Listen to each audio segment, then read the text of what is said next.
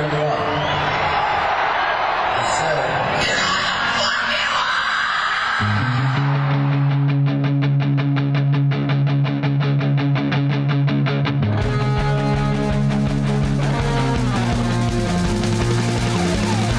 This is Appetite for Distortion.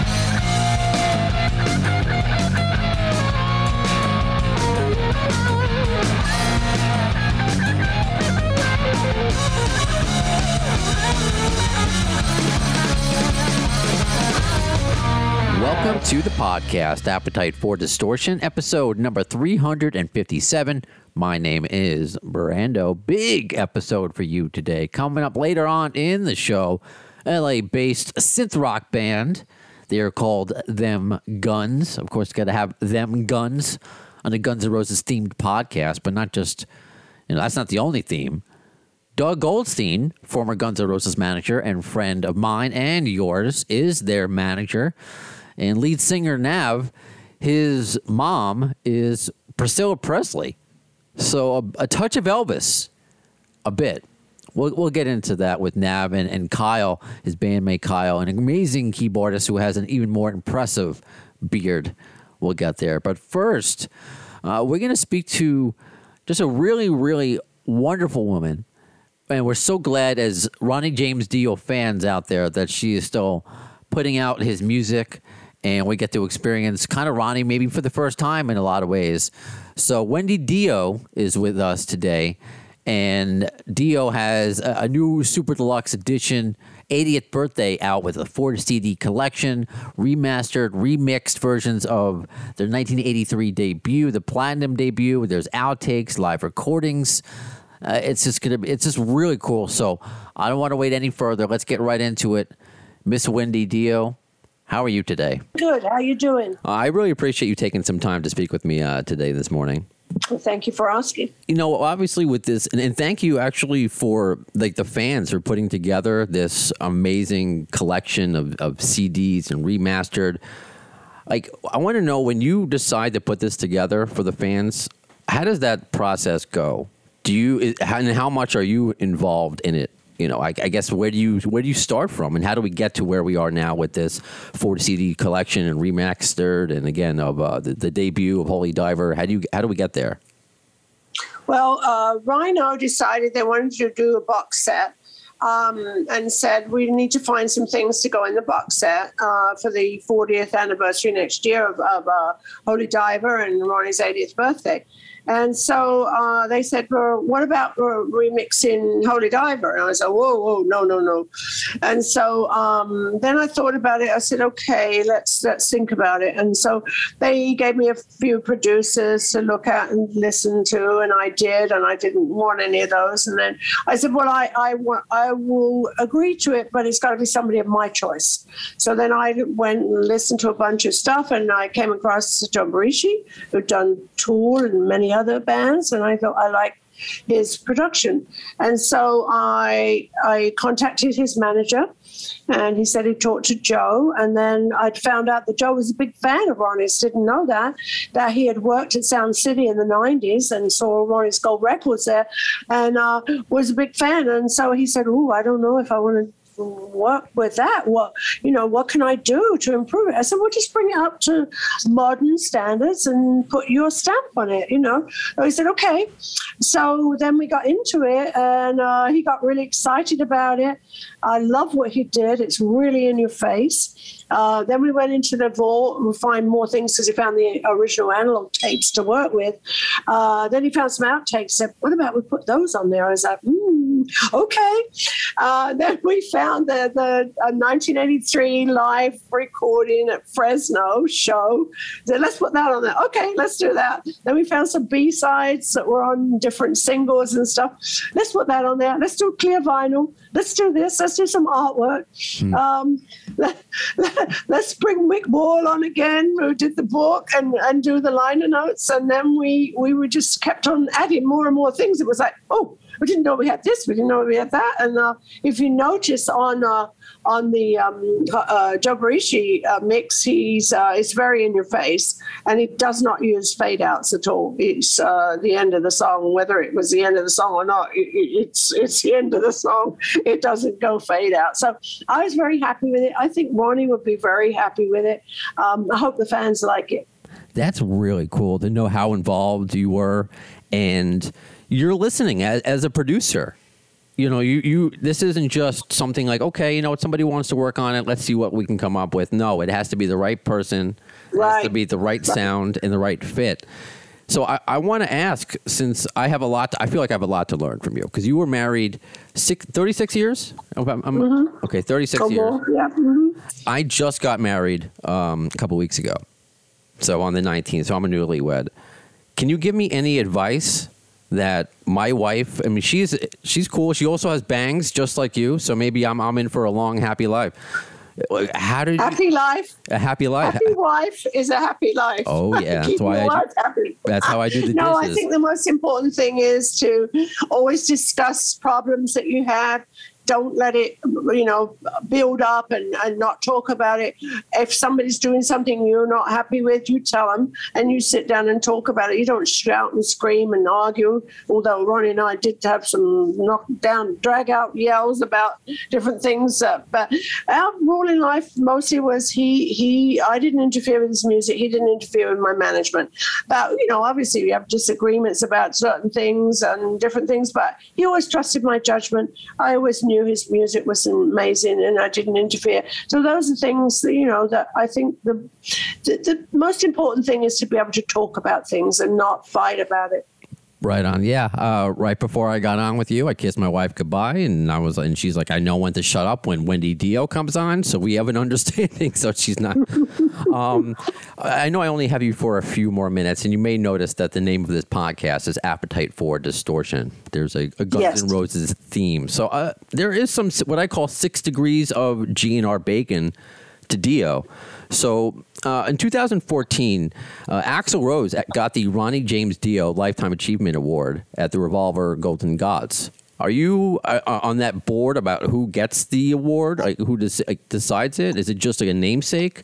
I'm just curious if you had any Uh, involvement. yeah, it, it's um, it was started um, by the Golden Gods, and, and they uh, they they named it after Ronnie. So Ronnie was uh, actually awarded it uh, three weeks before he passed away. He got the Golden Gods Award, uh, and I think they decided to name it after that. Uh, Ronnie passed away.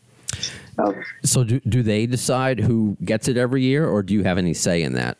No, I don't have any say in that at all. No. Okay. They decide. Yeah. Mhm. Okay, curious. But they named a lot of stages in uh, in uh, Britain and, and across Europe. They named a lot of stages after Ronnie, as the Ronnie James Dio stage. Um, there's a big uh, statue, for life-size statue of Ronnie in Kavarna in um, Bulgaria. So a lot of different um, places have named things after Ronnie, which I'm very proud of. Cool, cool. Uh, another six degrees of GNR bacon, as I call it. Uh, slash, he did an interview in Rolling Stone shortly after Ronnie had passed, and it, like many famous rock stars, you know, giving his condolences and saying he, what an influence he was. But he spoke about, and I'm curious, maybe if you, you've heard it. favorite stuff from him was really, you know, uh, Heaven and Hell um, came out when I was playing guitar, and I have a 20 minute version of me playing that, which is probably one of the best guitar solos I ever did. Have you heard that? Can we see that? Like, is that on a future output? Do you think? Maybe you have to talk to him. Oh, well, maybe, maybe. you have a better chance. So I'm, I'm putting it out there. So I don't know if Wendy Dio wants to contact Slash and, and uh, get that 20 minute version of Heaven and Hell out there. Slash has been a great supporter of our charity. Uh, he's been there for us, and uh, as as a lot of Guns N' Roses people, uh, you know, the Gilby Clarks and the Duff McKagans and Steven Adlers, they've all been there for us on, on all the things we have that on all our charity events, and they always give their time and their talent. And it's you know amazing how many heavy metal artists will always give their time and their talent for charity. I'm very very humbled by that and appreciative. Before I, I let you go, can you talk about the the charities that are most important to you and, and to Ronnie and how we can help?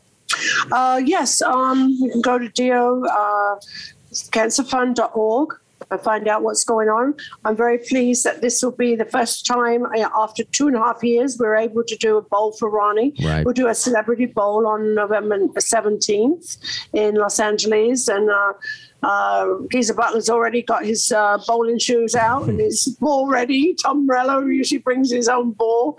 And Jack Black has been great to gracious with his presence when he's not working. So it's a fun evening raising money for, for our charity, which, uh, you know, we've raised uh, almost uh, $3 million now. Um, Wow. And we give it to different uh, organizations, uh, research and education. Uh, 14 board members. We are all volunteers. We have no administration costs, no payroll. Uh, we all just work. So if a kid gives us a dollar, uh, that's going to go straight into research and education. Uh, we've given money to Vanderbilt Hospital, to MD Anderson in Houston, where Ronnie was treated, uh, to UCLA. We're working right now with Dr. Wong. Um, so, you know, we, we give a lot of money, seed money, and then government comes in and gives more money. Like we gave 100000 to Vanderbilt for research on stomach cancers because they didn't have any. And because of that, someone gave 500,000 and then the government gave me 11 million. So, you know, it's, it's, we're working to try to find a cure for this horrible disease. Um, well, thank you for all the work that you're doing. The fans thank you for the music that you continually uh, put out for your, your late husband. And I know it's been a few years, but still, I'm very sorry for your loss. And uh, again, the fans thank you, and I thank you for your time, Wendy. Thank you for your support. Couldn't do it without you guys. Thank you. Take care. Rather than just throwing a bunch of songs together that we think are fun, we're going over it, you know, with a fine tooth comb and just working on everything to try. That's the goal. Very appetite. For Discovery, we go from an established three name rock star, Dio. We all know Dio, but we got to meet this up and coming three. I got to always think of a connection. The six degrees of G and GNR Bacon, three letter names, Nav. What's going on? We have Nav and Kyle from Them Guns. What gets you, Doug Goldstein? Everyone's here, seeming probably for you, but no, come on. We got to talk to Them Guns under Appetite for Discovery. Really nice to meet you, Nav and Kyle. Welcome. Thank you. Meet you as Nice well. meeting You too, man. Thanks for having us. Right on. And we've been having a fun conversation off the air. So these are awesome guys. I, I'm not just saying that because I'm meeting them for the first time, but just in Ninja Turtles, beards, you know, tattoos. We're all into it. So, uh, and obviously rock and roll. So we're here to meet them guns. And Doug Goldstein, former Guns N' Roses manager, I guess has an affinity for managing bands with the name, with the word guns in it. Yeah, well, yeah, yeah, and and flower related because I went uh, from Guns N' Roses to the Stone Roses to them Guns. So I don't know how to work with anybody that doesn't have some kind of correlation there. So Oh, Yeah. man. Where's the. yeah, now why don't you talk about how you and I got together? Uh, through a crazy lady named Roxy. There you go. You know, Uh, we had a previous uh, uh, photo shoot that we were working on, and she came to a band practice of ours and uh, heard our music, and she said, "You know, what are you guys doing without a top-notch manager like Doug Goldstein?" Um, and I said, I, I don't know. Tell me. So she made the call Doug, and uh, and and that's where it started. And you guys, uh, you and Kyle, are out in LA. Are you separate? Where are you both now? Yeah, we, we actually started in Santa Cruz, California. Uh, in the the slugs. Yeah. See, that's- and uh, not everybody knows, Nav. You got to tell them about the the Pulp Fiction thing, then they get it, right? yeah, yeah, exactly. um, yeah, we were we were just uh, playing in, in Santa Cruz for about two years and started doing a few small tours together. And someone told me I should move where all the fucking other musicians are in the world, back to where I came from, to LA. uh, so uh, we did that, and we got thrown back into the mosh pit of bands and uh, kind of just uh, started forming our, our following in LA, and uh, we've been working on that since. You know, you have a uh, a musical um, you know, hereditary history now, and I'm just curious when it started for you. You're a singer, Kyle. You're keyboards. This is kind of a um, like a. How would you describe them guns for those who are? And we're gonna play two songs. Uh, we don't do this a lot on the podcast. Two of, tracks of yours at the end of the podcast. It's like synth rock, and I don't. I, I know I probably. I, it's a compliment, but it's, I don't know if you've ever heard this. It's kind of like a popular Type O Negative in a way.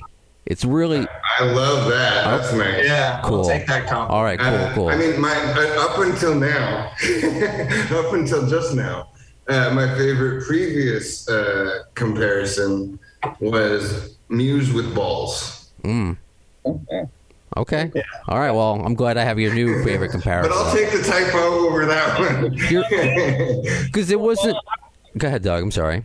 No, I love Type O, man. They were awesome. yeah. Oh, I, I, of course, I love Type O. Johnny Kelly, a former drummer.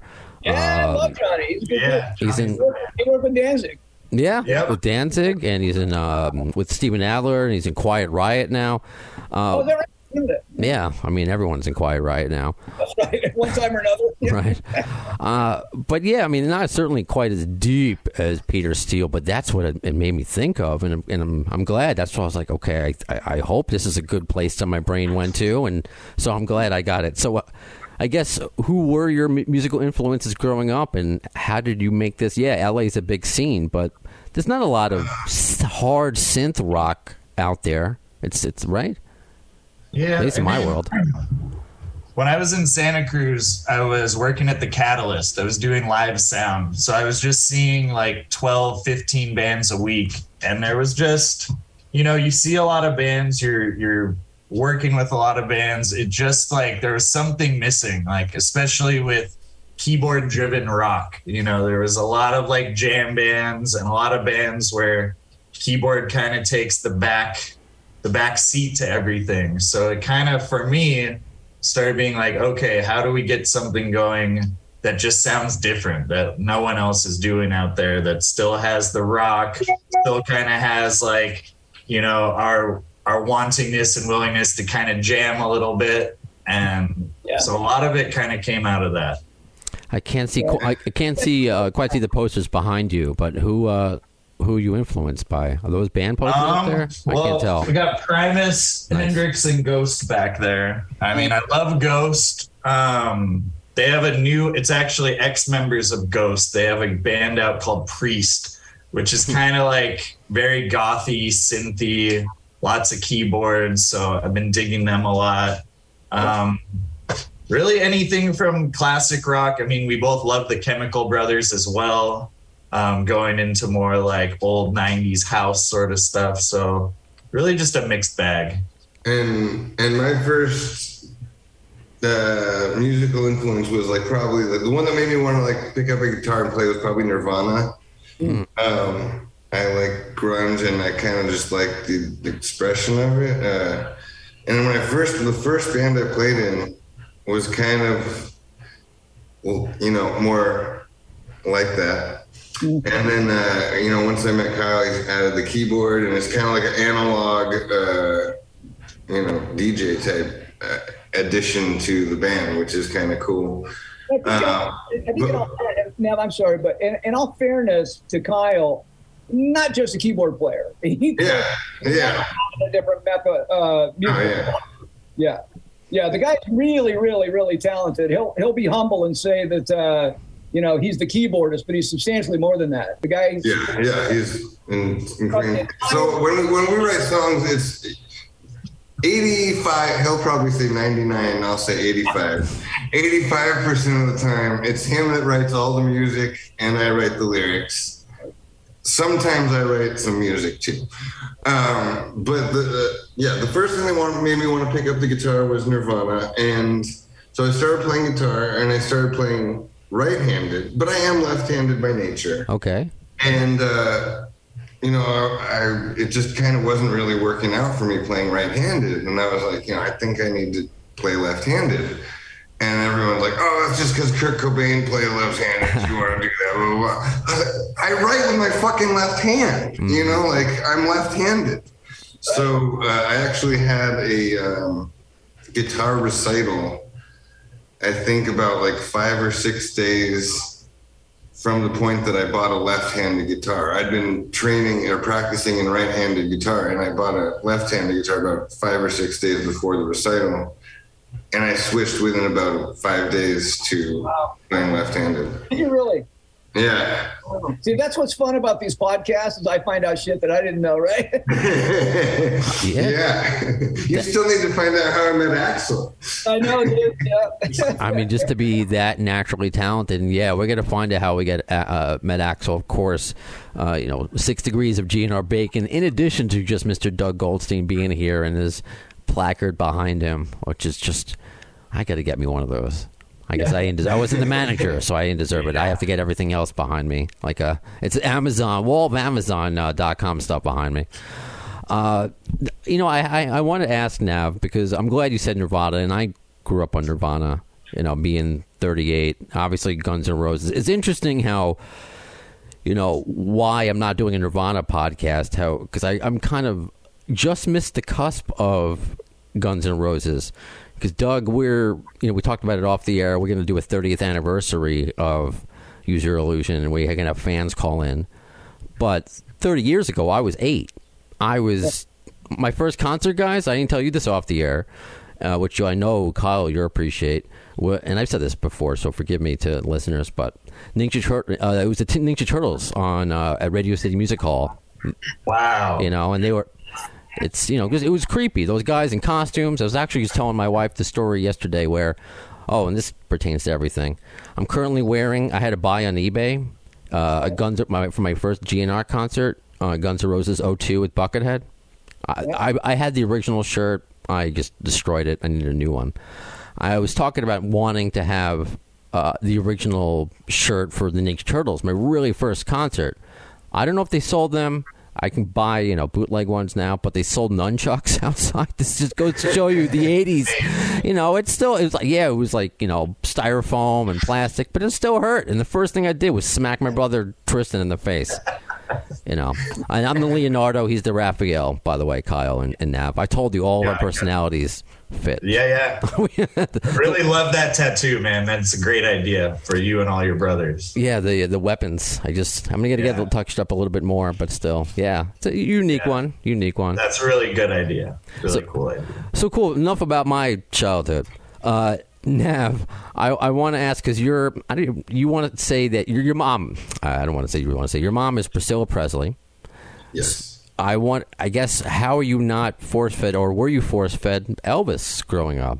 I guess is that would you think that would be a surprise to some people for you not to just say Elvis right off the bat, or do you feel any Yeah. connection because you're, you know, I, it's for me saying like it's a connection to a relative I never knew, Elvis or not. You might not feel anything. So if you, Um, you know, I wasn't.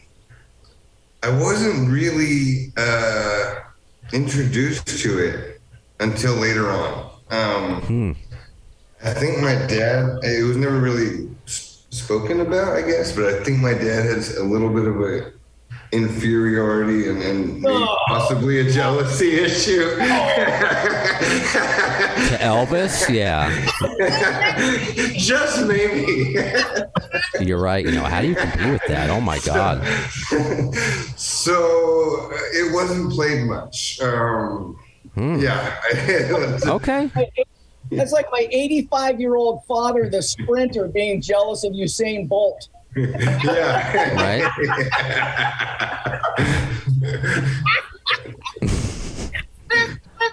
That's yeah, that's interesting. But you never, I guess, you asked about just in general, like you know, tell me about my grandpa.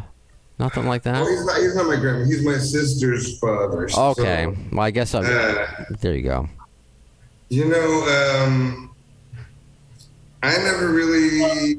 I was never really a part of that. Um, I'm close with you know uh, my sister's daughter, uh, and that's uh, really the mo- about as close as I got with. Um, you know, being into that uh, world. Okay. All right. Cool. Cool. I gotcha. So as we uncover, you know, the six degrees of GNR Bacon. I mean, there was a little six degrees of Elvis Bacon here. So I got to I, ask. mean, I, I do get caught singing a couple of his songs when the Grateful Dead covered it, you know. So people be like, "Oh, you're singing Elvis." I'm like, "No, that's that's." Is that who that is? later. Okay. All right. Interesting. well, then let's uh, transition and segue to because you mentioned your your half sister and she met because I know you mentioned uh, you met Axl and she met Yeah. Axl. So actually, let me see if I can share the screen here and show this picture of you see that you and your How about that? yeah. Yeah, what year was that? '98. No, this had to have been in like the two. 2015, Yeah. no, no, no, two- Oh, okay, so 2012, that's- 2012, That's 2000, recent. Okay. No, no, not recent. I'm sorry. I misspoke with 2015. This is about like 2000, like- like 10 years ago, 15 years ago, I would say. I mean, Axl's got the Fu Manchu. I'm sorry, Doug. Yeah, that's. I, I knew when he had the long. I I met him when he had the long uh, braids. Right. Okay. Doug, what were you saying? I'm sorry. You're getting your Zoom is getting overtaken. I'll shut up. Go ahead. What you were saying? No, I was just saying that it looks to me about ten years ago. Yeah. I mean, knowing him as I do, right? Yeah, I mean, fans are, are great, and forgive me for not knowing exactly, but he's got the Fu Manchu, you know, era. I mean, that was a very discernible era. Uh, so, you know, maybe one day I'll get a chance to get, uh, you know, her story about meeting Axl Rose, but I would love to get your story about meeting Axl. Uh, it was actually at uh, Century City Shopping Mall Okay. uh, in Santa Monica before the remodel. Uh, and uh, I was going to the movies there. And uh, I saw a guy standing there smoking a cigar. And, and my cousin is was the hugest Guns N' Roses fan at the time. Like literally dressed like Axl, acted like Axl, like was doing the Axl thing. and uh, so I, I see Axl, and I was like, uh, I like Guns N' Roses, but my cousin's the biggest fan. So I was like, oh hey, like nice to meet you. I didn't say anything who I was, nothing. But I said, uh, you know, my cousin is the biggest Guns N' Roses fan ever. And I was like maybe like 13, 12 at the time. I said, will you call him real quick and just say hi? And he's like, yeah, man, for sure. That's And Axl called my cousin. My cousin didn't answer, which is a good or bad thing. I, I don't know yet. Okay. But it went to voicemail. So Axl left my cousin a voicemail, That's cool. which he still has to this day. That's cool. So, which uh, Right on. So that was pretty. So I don't know if it's good or bad that he didn't answer. I don't know because now he still has the. he has that. He has that recording for. Yeah, exactly. So It's, it's kind of even cooler. You know what? You're, He probably would have been an idiot if he did answer. So, you know, uh, I love you. that is a So, very uh, good point. A hundred percent right. It- um, if, I understand it's a voicemail; it's private. But anything like, did he leave a funny message? Did he say, "Hey, it's Axl"? You know, bye. Hey, it's Axl. Uh, my, your cousin says you're a big fan, and uh, you know, just want to say, hey, you know, thanks for something like that. Something really cool. Oh, that's cool. And then I, I, man, I had an admiration for my cousin, so I like to surprise him with things. So then I was working at uh, Immortal Records, uh, 2004 ish, right when uh, Velvet Revolver got signed. I actually brought Velvet Revolver their contract Oh, right on. to sign. And I actually screwed up their contract because it was like a 400 page thing and I had to print it and it was uh, not in order when they got it. Oh, that's actually a So human got- thing to happen. I love it. I was an intern, so you can't really fire someone. Oh man, I I relate to that, man. 0.9% chance you're staring at a stoner. Oh, Yeah. uh, so yeah, I brought them their contract and actually went to the very, very first Velvet Revolver show at the Wiltern, and uh, I blindfolded my cousin and didn't tell him where he was going, and I took off his blindfold. Uh, to Axl standing, or no, not Axl, to, to Slash standing uh, in front of him. Oh my goodness! I mean, we're talking about you know who you may or may you know related to. I wish I was related to. Look what you do for your cousin. I mean, just with the voicemail and then you know surprise Velvet Revolver party. My God! Yeah, yeah. He met he met Duff. He met Slash. He met everybody. It was it was cool. Oh, very And, cool. and then I mean that's not to do with Slash, but then actually that night, wow, here's a crazy correlation. So Velvet Revolver's first show, they did all covers of Bleach of Nirvana. Wow. And uh, during one of those songs, Scott Weiland uh, hawked a loogie, and I happened to catch it in my mouth. What's that day? I, I've been tested since. I don't even know what to say to that. Well, I good for you. I'm glad you've been tested, though. I'm glad you're alive. oh my goodness, Kyle, do you have anything? I don't even know how you can compete with that. I mean, you have the best beard on the show, but can you compete with it? I've been working on this for three years. it's uh it's hard to compete with that. Like I've seen Guns N' Roses one time. It was in 2014 at the Golden Gods Awards. And Axl was actually getting the Ronnie James Dio Lifetime Achievement Award. yeah, perfect. Look at this. Um, and it was a weird show because it was just plagued with sound issues. So, you know, first Andrew Dice Clay came out to announce them, then Nicolas Cage came out to announce them. And it was like the most Nicolas Cage speech that you could ever expect him to I give. have, I have a couple good Nicolas Cage stories. he was he was in full Nick Cage form. Um, you know, it's like he, he's like, you know, um, if you've seen Ghost Rider, you'll know that I picked up a few Axl moves and you know the Serpentine, wow. Cobra move. But uh, it was a cool show. Slash He did some Axl moves in uh, Gone in 60 Seconds as well. I, I guess he's a huge Axl fan. Oh, But, uh, he loves but it was Axl. no Slash. I think the rest of the band was there. No Slash. It was but- it was all the new band, but I think Duff showed up. Yeah, Duff was there. Yeah. DJ Ashba was playing guitar. Um, That's a cool show, though. yeah, yeah, that was that was definitely interesting. And then uh, another another little six degrees I've got is um, where ninety percent of the album was recorded. I know Nav will say eighty five, but here here at my home studio in Canoga Park, um, walking distance. I found this out like years after I moved here, but walking distance from Rumbo Recorders, Yeah. where Appetite for Destruction was recorded, Oh, nice. um, which now I think is some sort of like Armenian banquet hall or something. I know it's not a recording studio anymore. right. huh? Wow. Yeah, Rumble was cool. Rumble was a cool hang. We actually did some of Patience there also. Very cool. Yeah, yeah.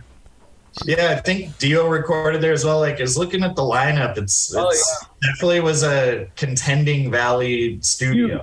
Huge. Yeah, Yeah. Look at that. yeah. Kyle, you end up having a six degrees to Dio when we're on with Wendy Dio. Right. I mean, I'm Trying to tie it all together. it's like I scripted this, and, and Nav, it's it's so funny. I want to get Nick Cage on this podcast so bad.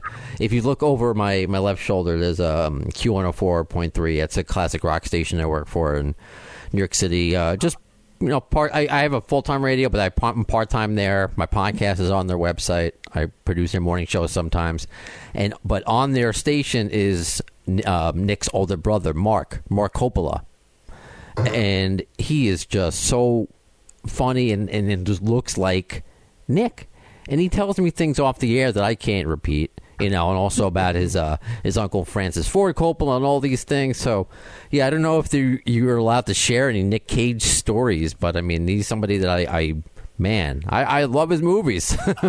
Even though he's a big, he's a little a little off. I, I love him, man. Yeah, his, this is I thought his latest. Uh, I- I'm pretty sure I can say anything. Um, but uh, uh, none of them are bad stories. They're all they're all good things. Um, I mean, the one of the first few times I met him, uh, we went to go see Venus and Furs. I think at the at the blue uh, that that place, the blue something, the club. I don't know. Um, but uh, yeah, we, uh, House of Blues. That one. Oh, okay. Um, so we went to go see Venus and then. Uh, I mean, I, I think around that time there was a funny story that he shared about some party he had where Eddie Vedder did something with a couch, uh, destroying it somehow. And then I remember they were at uh, a party at Eddie Vedder's house, and he decided to throw the pool table in, into the pool. And my sister said, "You can't just throw people's pool table in the pool." He's like, well, he threw my couch in the pool. Like, I can throw a pool table in the pool. It, it works out. You know? Oh, There's fair. There's fair. oh man, that is, uh, and, and then I, I think the, the most random one, I went to go to uh, the, what's it called? Uh, Excalibur in Vegas, Knights of the, uh, the thing where they joust and stuff. Oh yeah. Uh-huh. Uh, yeah. They like were, medieval uh, times or something. Medieval times. Oh, yeah. that's it, yeah, yeah. So Red Knight going down, down, down, down. Twenty fifth or twenty sixth birthday, and I'm walking out. Nicholas Cage was at at medieval times too. Oh my god. Dude, you're my old brother. I don't I don't know how well his memory is. You know these these people are. So I'm like, I don't know if you remember, but I'm your ex brother-in-law. and he's like, Oh yeah, yeah, yeah, yeah. How you doing? I was like, Good, good to see you. He's like, All right, see you later. Oh man.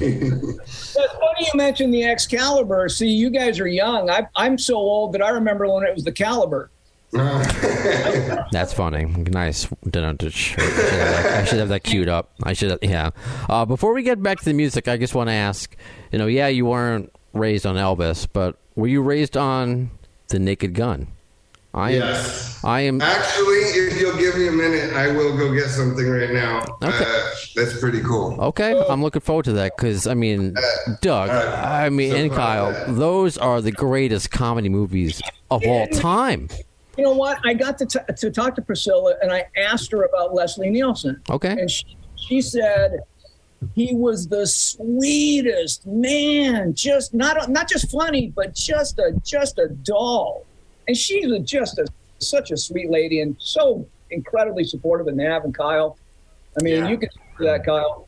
Yeah, no, absolutely. She's like really had our back through and through. Um, yeah, we owe her a lot for just support and advice and helping and like such like what better person to get advice from, you know. Oh, she's so loving.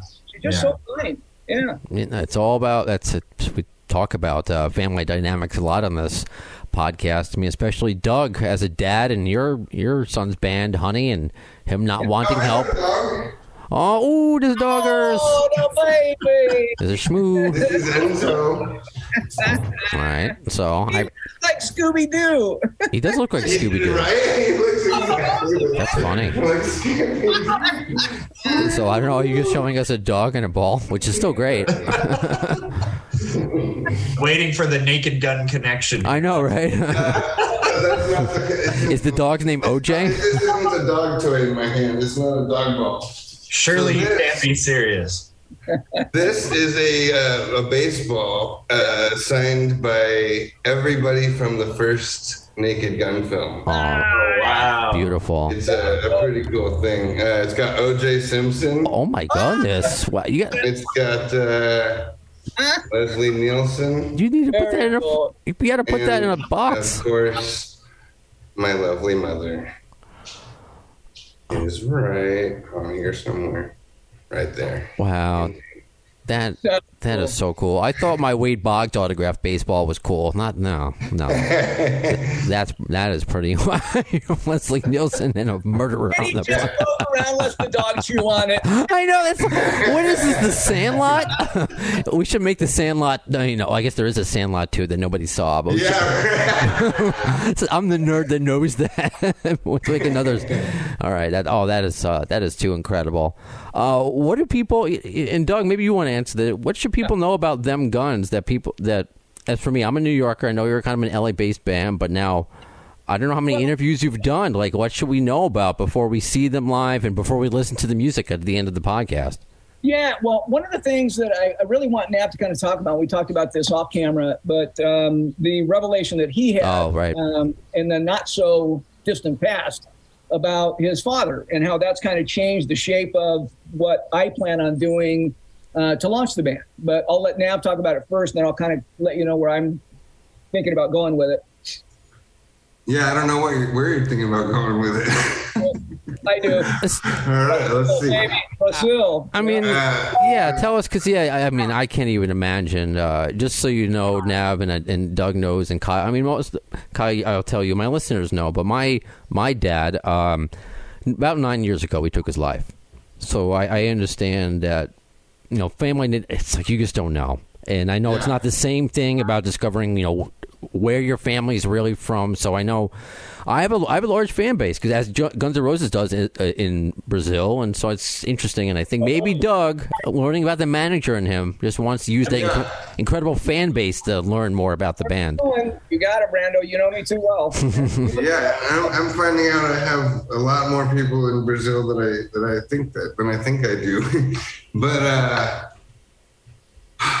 I don't want to. Um, if you don't want to get into it, that's- no, I just don't necessarily want to like uh, talk trash on everybody or make anybody uh, have any kind of pity of any kind of situation. It's just kind of the way things are. Like a matter of And I'm fact, to- and I'm yeah. totally good with it. So uh, basically, it this is actually a, a pretty in-depth story, but uh, I'll try to go as fast as I can.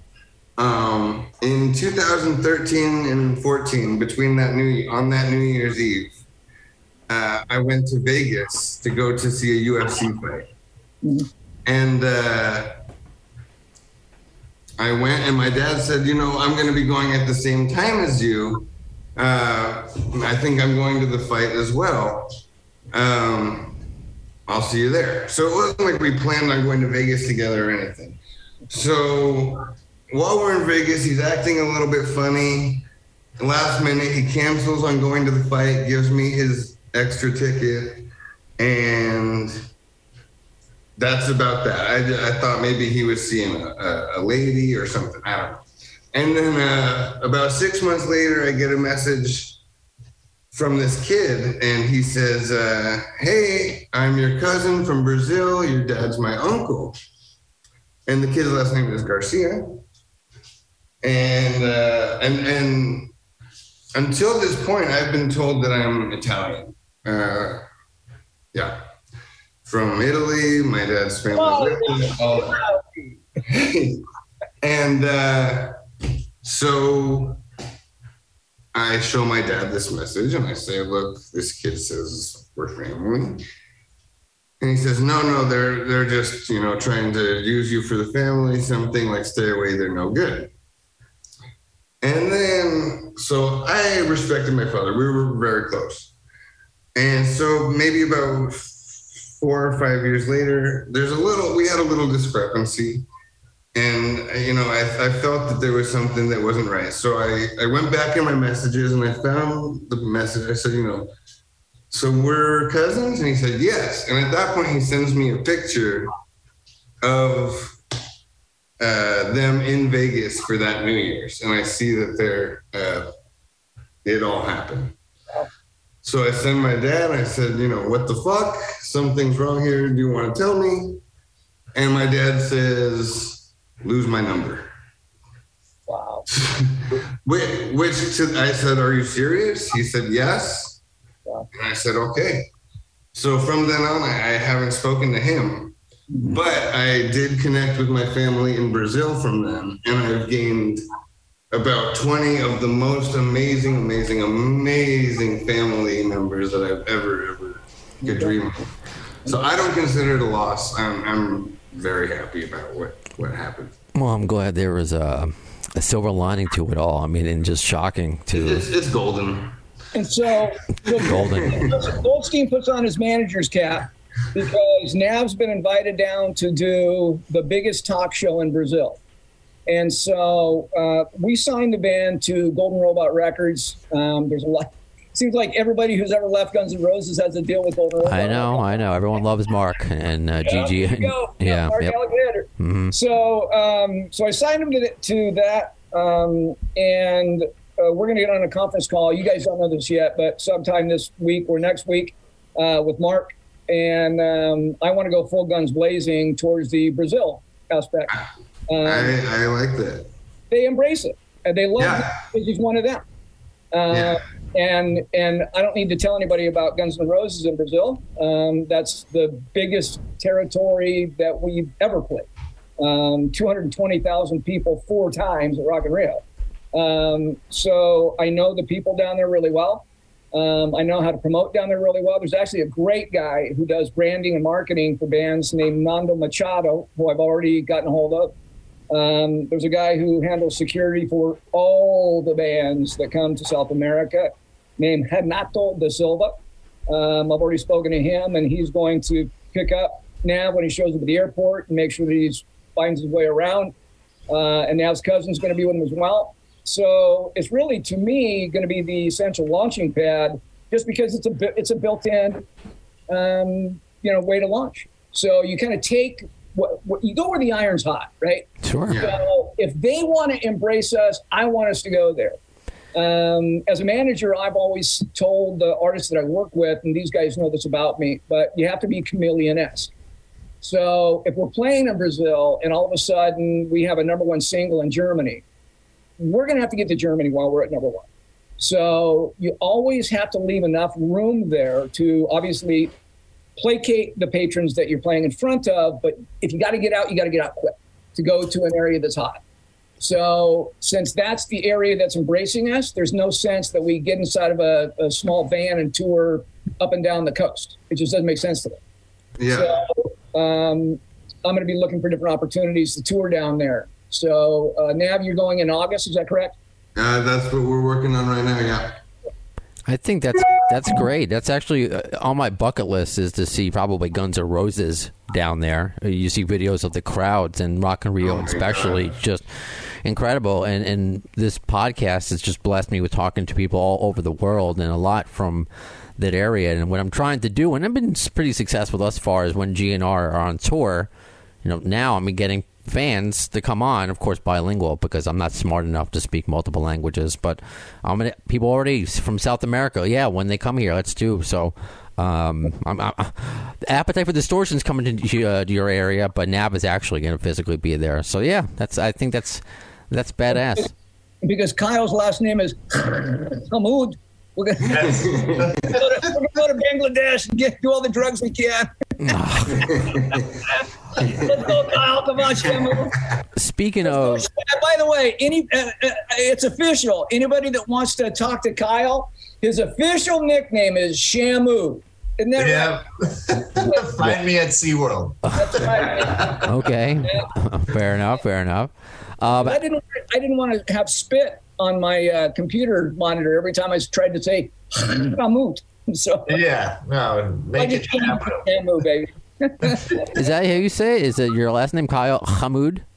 No, Hamood. Hamood. Just okay. straight up H A M O O D. Oh, okay. 'cause- People like to misspell it. They like to add N's in there. Call me Hammond. I don't. I don't Yeah, know. that happens all the time. They think it's like part of the keyboard company. It happened like on my credit card from my bank. I'm like, you guys have my real name somehow. So you don't have a hard spell my name. wrong on the Hey, Matt. card. Try changing your name, Kyle. See how that goes. Hey Nav, I got one for you. Um, Tim Godwin at Taylor Guitars. Um, we're giving you a plug. Wouldn't it be nice to put a guitar inside of Nav's hand? What do you think? What do you think, Nav? I would love a Taylor. I do love. I would love that. Yeah, I'll send that to Tim. Kyle, you want some keyboards, right? Who do you want them from? Uh, let's let's send a shout out to Roland and Korg, and Yeah. also this really cool company, um, Ashun Sound Machines (ASM) that we Yeah. saw at NAMM. Kind of like a little uh, boutique company, but one of the coolest synths I've played in a long time, and just built solid, Yeah. built like I a have. I, I, I, I went ahead and bought one. They're freaking awesome. really? Oh, right on. Yeah. Um, And well, just going back to last names real quick. I did change my last name because my dad changed his last name to Garibaldi to uh, seem more Italian. Right. So, uh, but I found out my family's last name in Brazil is Garcia. So I wanted to go back to you know what my last name should be, and I uh, changed my last name to Garcia. That's fun. Well, it's Yeah. been uh, So now it's uh, Garcia. I- it's been amazing, Nav Garcia and Kyle Ham- Hamood. yep, there you go. uh, I, I want to before we go. What can you tell us about the songs we're going to hear? Dark Side and Acid Plane. Yeah. What can you? Uh, so, uh, I'll start with Acid Plane. okay. Uh, so my wife is uh, she's Swiss, and uh, I went to go visit her in Switzerland, and I decided I was going to uh, take two hits of acid on the way home Okay. uh, on the plane. That's one. So. I, it's acid plane because I literally took acid on the plane, and uh, so we, uh, we we left there, and uh, I literally so the first the first words of the song are uh, the plane took off. I swear the world froze. For nine straight hours, I stared out the window. So literally for nine fucking hours, my face was like this against because we we went through the aurora borealis. Like we were seeing northern lights shit happen.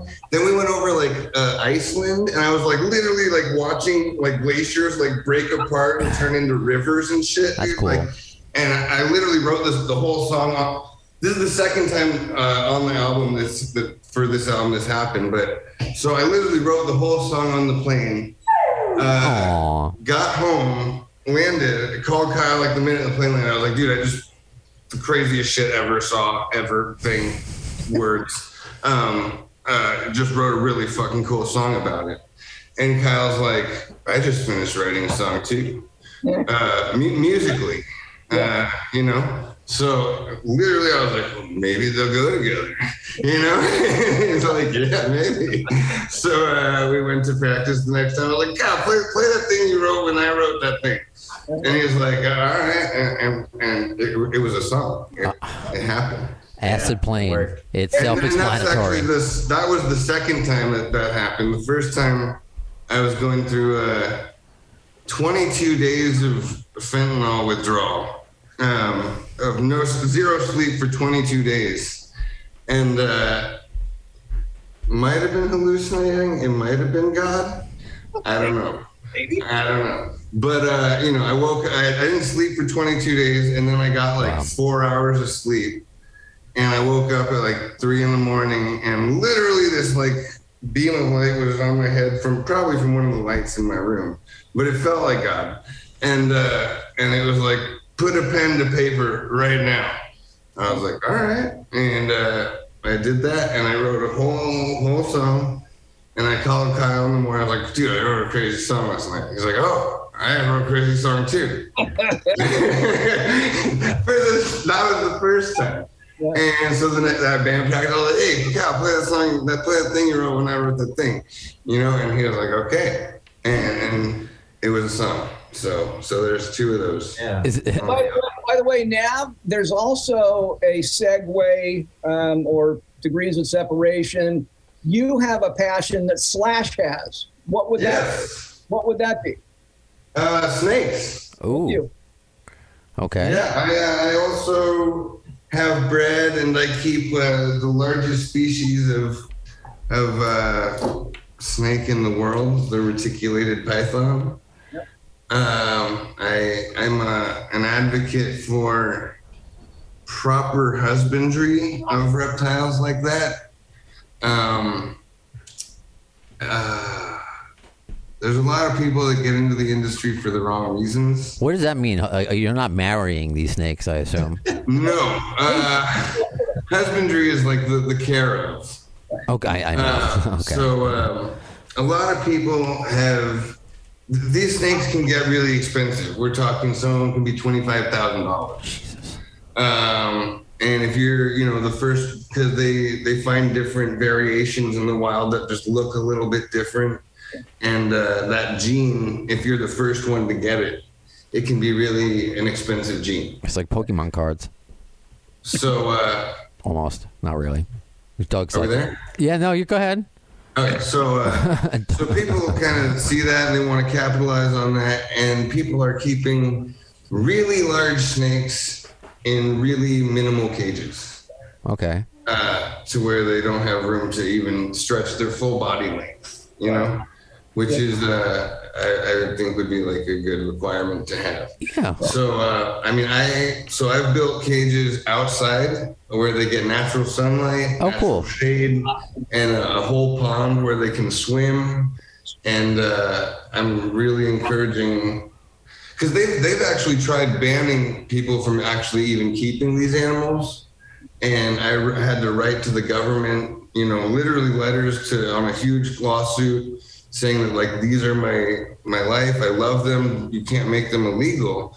But at the same time, I see where they're coming from. That not everybody should be able to have one in a you know five foot cage sitting over here. Yeah, you understand. Yeah. Responsibility. I get it. Yeah. Yeah, so um, I'm really trying to advocate for proper proper care of, of uh, your animals. Yeah, right on. I mean, it sounded like Slash talking about that. He does the same. I, I think today he, he posted something about as we're recording this, something about bears. So yeah, um, abs- absolutely. I mean, they're they're animals. It, it doesn't matter. Uh, yeah, keeping them in There's a a song on the record, Brando, that kind of addresses that. So Okay. Was that uh and on either of these because we got the acid plane obvious. It's, it's self-explanatory. Is Dark Side self-explanatory? Did you write this in like a cave? Uh, so, Okay. so actually, Dark Side is probably one of our oldest songs. Okay. Uh, we've been we've been around for a good twelve years or so. Uh, undercover, no one knows it, but we have. Uh, so we've been around for a good twelve years, and that was one of the first songs that Kyle uh, and I played when he came into the band, and uh, it was recorded um, maybe around then. And uh, now for the new album, we've uh, we've re-recorded it, and uh, it- you know it's pretty self-explanatory. Back then, I was uh, I was still only dabbling. I wouldn't say I was I was fully addicted to uh, heroin, but it I'd say that song. You know, it's it's heavily related to having a dark side related to. How you, how you doing now? I'm uh I'm seven years uh, sober from alcohol. How Nice. yeah? How are you? Um, you know, we talk about. I, I told you before about my my dad. You know, um, I've had, I've lost family members um, and friends to addiction. So, uh, are you are you doing relatively all right uh, nowadays? I'm doing amazing. Um, Good. It's almost two years uh, since any fentanyl. Uh, I mean, I really personally had a thing with heroin, and and when fentanyl came into the play, I mean, I, I, I did move up to doing fentanyl, but like I'm kind of a purist, like, like mostly organic things, and uh, when that polluted everything, uh, I wanted to go visit my wife in Switzerland, and I, I'd been there and I'd, I'd brought a lot of drugs with me, and uh, I didn't enjoy that experience. I And I and I and I actually ran out like an hour before my plane flight. So like, should anything have gone wrong where there was a day delay or any, I would have been screwed. I would have had to tell the family. It would have been fucked. So I was like, uh, next time I come, I don't, I don't want to do that. So uh, I'd been to rehab a bunch of times. I hate rehab. Uh, I just said, you know what? I'm gonna ride this, and just and and I, I tried to quit every single day, you know, but it got to the point by eight hours that it was unbearable. And one day I was just like, you know what? I'm just gonna see how much worse this can actually get, and it got progressively worse for about 20 days. um, it got, you know, a, a lot worse. But every time it got worse, I was like, can it get worse than this? And and it did. And I was like, wow, okay. Uh, but ketamine, if anyone is uh, struggling with that, I'm not saying to become addicted to ketamine, but ketamine was my true savior in, in getting off and, and now staying staying good. Well, I'm, I'm glad to hear it because I'm telling you, I, I never dabbled in, in hard drugs, but I mean, just with I would drink alcohol to go to sleep. I didn't want to be here anymore. You know, um, Yeah. I never took it to the point of uh, a suicide attempt, but it's like I was praying for a cancer or a car accident. I mean, until I saw a therapist. So without my therapist, without going to AA, which I did not want to do. Um, I wouldn't be here today talking to to you, Nav and Kyle. So Yeah. I'm I'm glad to hear it. I'm glad uh, them guns is kicking ass, and you're together with Doug. You're in good hands. We are. Anything else we should look forward to? Because I know we, we covered a lot, obviously, today. Uh, anything down the pike? And what's the best? I guess we all have our favorite social media. What's the best way to keep in contact with the band? Instagram, uh, my handle is Nava underscore Roan.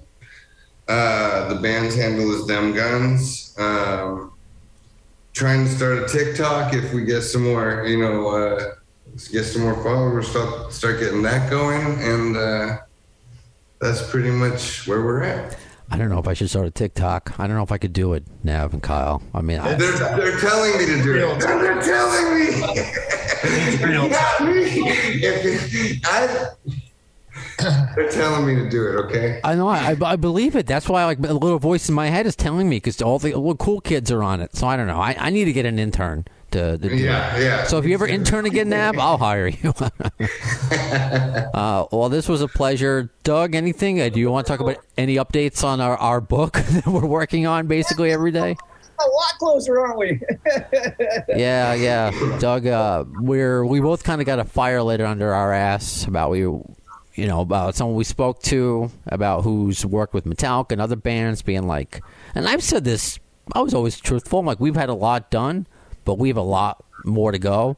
Now it's like, okay, wow, we really have a lot more to go. But I've been doing it every day. I was working on the book before um this this episode right here, and I'll do it right after. So. You got it, Doug. I'm on it. Yeah, so our first album is on Spotify, iTunes, all that right now. It's From the Shadows. And our next album is coming soon. Singles are coming soon. And uh, Kyle, Kyle, name of the record? Uh, the, new, the new record is The Dark, Dark Horizon. There you go. Yeah. Yeah. So yeah, those are both on every streaming service. Uh, Dark Shadows Horizon, Dark Horizon will be soon, right? We just got Yeah. it in people's hands yesterday. So, yeah. Yep, yep. I'll let you know. I'll keep giving you updates, Brando. I appreciate it, Doug. As always, I'll talk to you soon. Nav, really nice to meet you. Kyle, really nice to meet you. I usually don't. Uh, I'm not jealous of other people's beards because you see mine's pretty good. But You got a fantastic beard, sir. thank you. Uh, It was, it was a good beard conversation, beard brothers from here on. Right on. Well, I hope you guys make it out to New York. Um, you know, with, on Yeah. tour and maybe meet you both in person. You both are really cool. We will. Right on. All right. Awesome. Thank you so much, Brando. Appreciate it, man. All right, you got it. So that does it for the Appetite for Discovery segment and for this episode of Appetite for Distortion. A lot of fun. Uh, I will say, coming up as we wrap it up, we're going to do another review episode. We're going to kind of kind of combine it because it's it's difficult with them. Me being in, in Queens, New York, New York City, and they're in Europe in different time zones, and people have real jobs to consistently get reviews as GNR does it. But I'm the only boss here. It doesn't matter. You want to talk GNR? We're going to make it happen. So we had Veronica reach out to me. She wants to talk about Spain and Seville. Seville. I think we're, we're learning about how uh, unlearned I am when it comes to uh, foreign affairs and how bad I can pronounce other other languages. I'm sorry, you know. As long as you know it's all from ignorance and never meant to offend. And, and Marco, a longtime fan of mine of the podcast, wants to reach out. I've been to a few shows on this leg, and um, I don't think he was at the Spain one. I'm looking at his Twitter right now. Uh, he was at actually no, just uh, Lisbon, Milan. No, he's at Milan. Yeah, so that's gonna be fun. We talk about Spain and Milan, two shows we did not cover yet on Appetite for reviews. you got to keep them going, uh, the, the Appetite theme going. So that is on the way. And always keep in, cu- in touch with the podcast in between broadcasts. Whether you want to say, hey, I want to be on the show, I'm going to see Guns N' Roses at this date, in this city, in this country, I want to review. Or if you have a guest suggestion, or if you want to have a, if I have a guest announcement, like I announced uh, Wendy Dio, and perhaps you wanted to get a question in. Always check social media, facebook.com slash the AFD show, at the AFD podcast on Twitter, we're on Instagram. You can email me, the AFD show at gmail.com. Not on TikTok. I don't, I don't even want to say yet. That just seems too, too time consuming. I don't want to do that.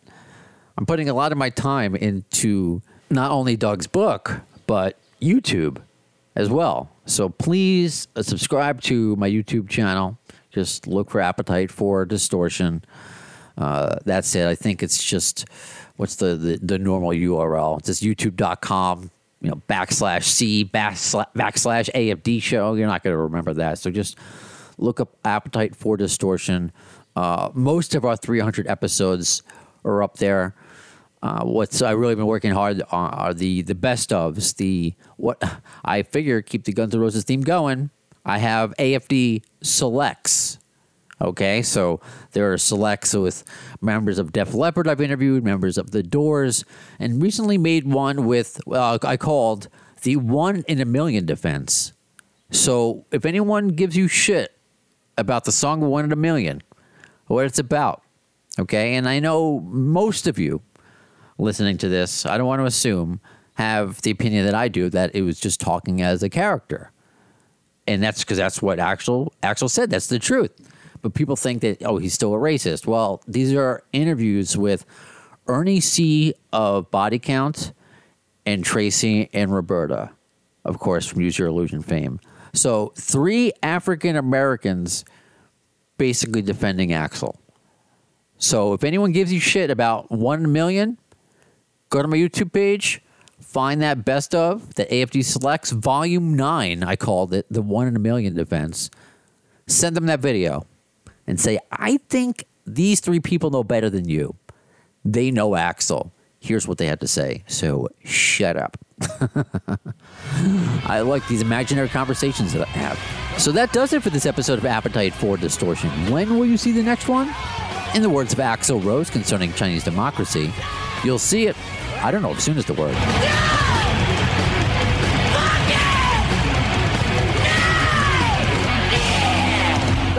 lame ass security, I'm going home.